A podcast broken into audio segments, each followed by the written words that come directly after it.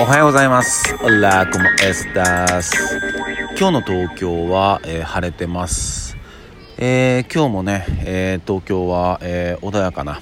朝を迎えております。おはようございます。えんやです。えー今日は1月の、えー25日ですね。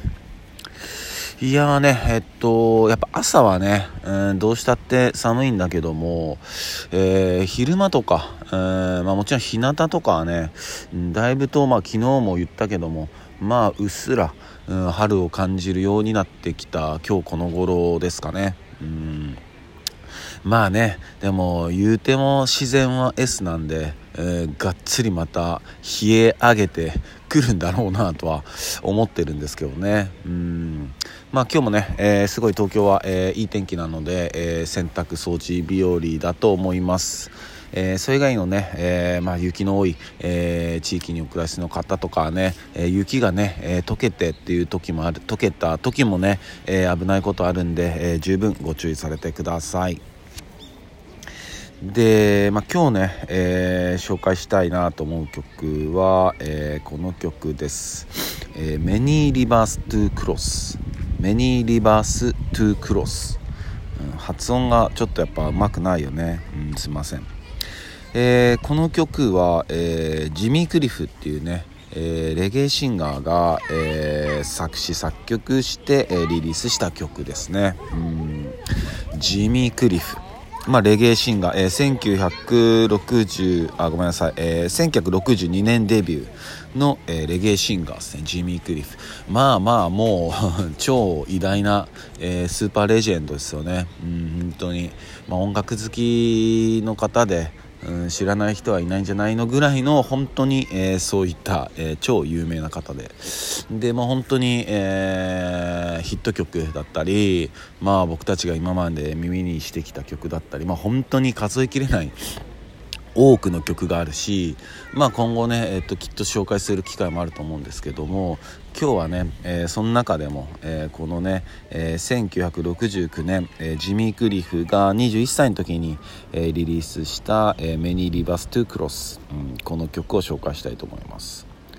で、まあ、ジミー・クリフに関しては、まあ、それこそねいろいろもう今の世の中調べる手段があるんで、まあ、調べていただいたら分かると思うんですけども、えー1962年デビューしててデビューがもう14歳なんですよ。すごいですよね。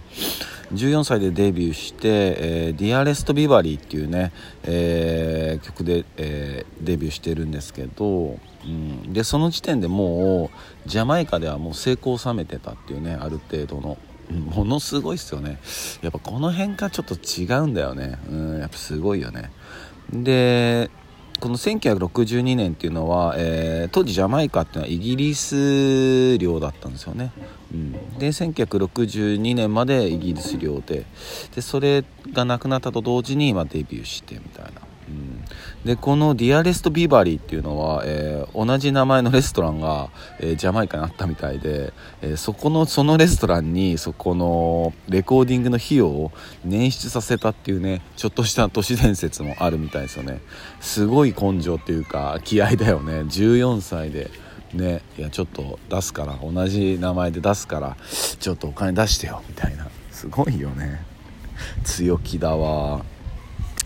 でまあ、えーそんなジミ・クリフは1965年に、えーイギリスに渡って、えーそこからね活動の拠点を、えロンドンに、えするみたいですね、うんその時は17歳、うん。でこの、まあ、4年後にリリースするんだけど、まあ、この曲「メニー・リバース・トゥ・クロス」っていう曲は、えーとまあ、1969年のリリースだけど、えーそれより数年前には、まあ、ちょっとできてたみたいですね、うん。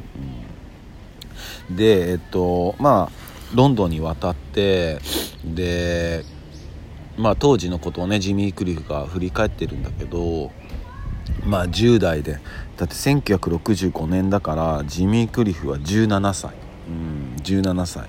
だからもうロンドン渡って、えーそれこそ、えービートルズやあともうローリング・ストーンズとかともう肩を並べてやるぜぐらいのもうほんとそれぐらいのイケイケの、えー気持ちでまあそれこそね10代だしね元気いっぱいだし、うん、で行って行ったと、うん、もう余裕で大成功世界中にあの自分の曲流れるぐらい大成功を収めてやるよっていう意気込んでいったんだけどまあ、やっぱ現実は、まあえー、そううまくはなくなかったみたいで、まあ、そういうクラブとか、えー、まあ、そういうところを、えー、ひたすら回ってたと。うん、であの夢と現実の差が本当にあもう辛くて、えーでまあ、そういう時に、まあ、その気持ちを、えー、書いたりとか、うん、あと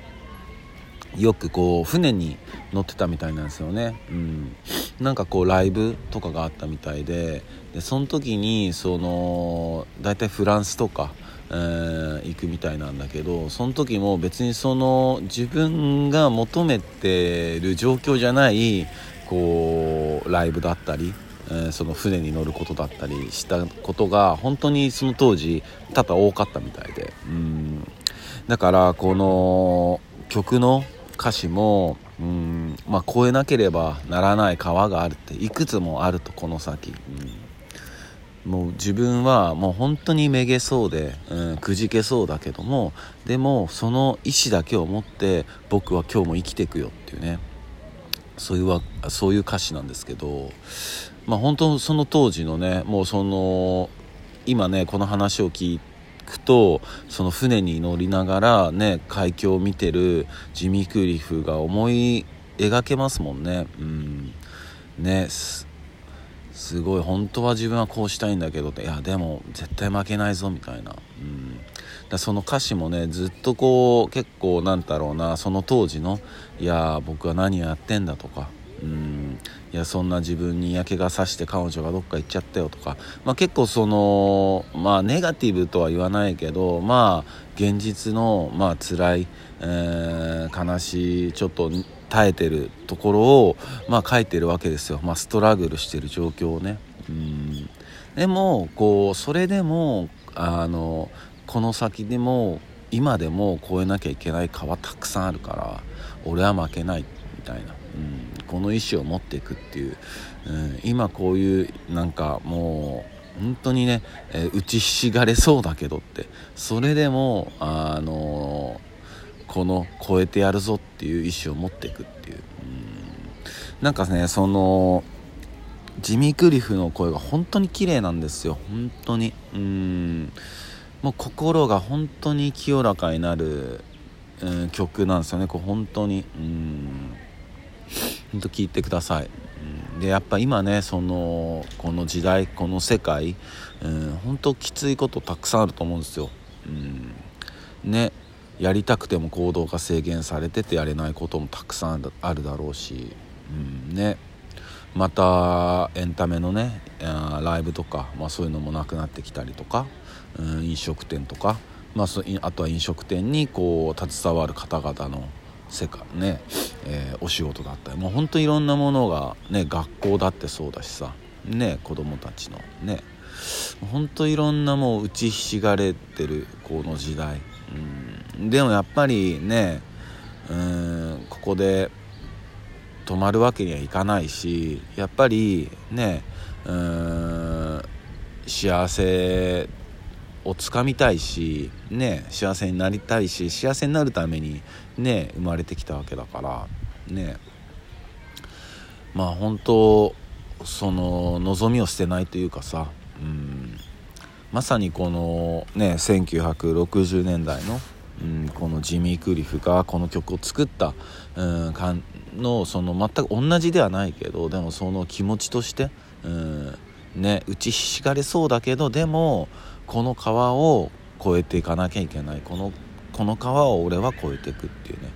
うん。そういうあの力強い、えー、メッセージも含まれてますので、えー、ぜひねこのジミー・クリフの本当素晴らしい、えー、声と、うん、でこの素晴らしい曲と、えー、ぜひ、えー、聞いてみてください、え、そんな感じです、え、それでは今日も一日皆さんにとっていい日でありますようにシノビシャス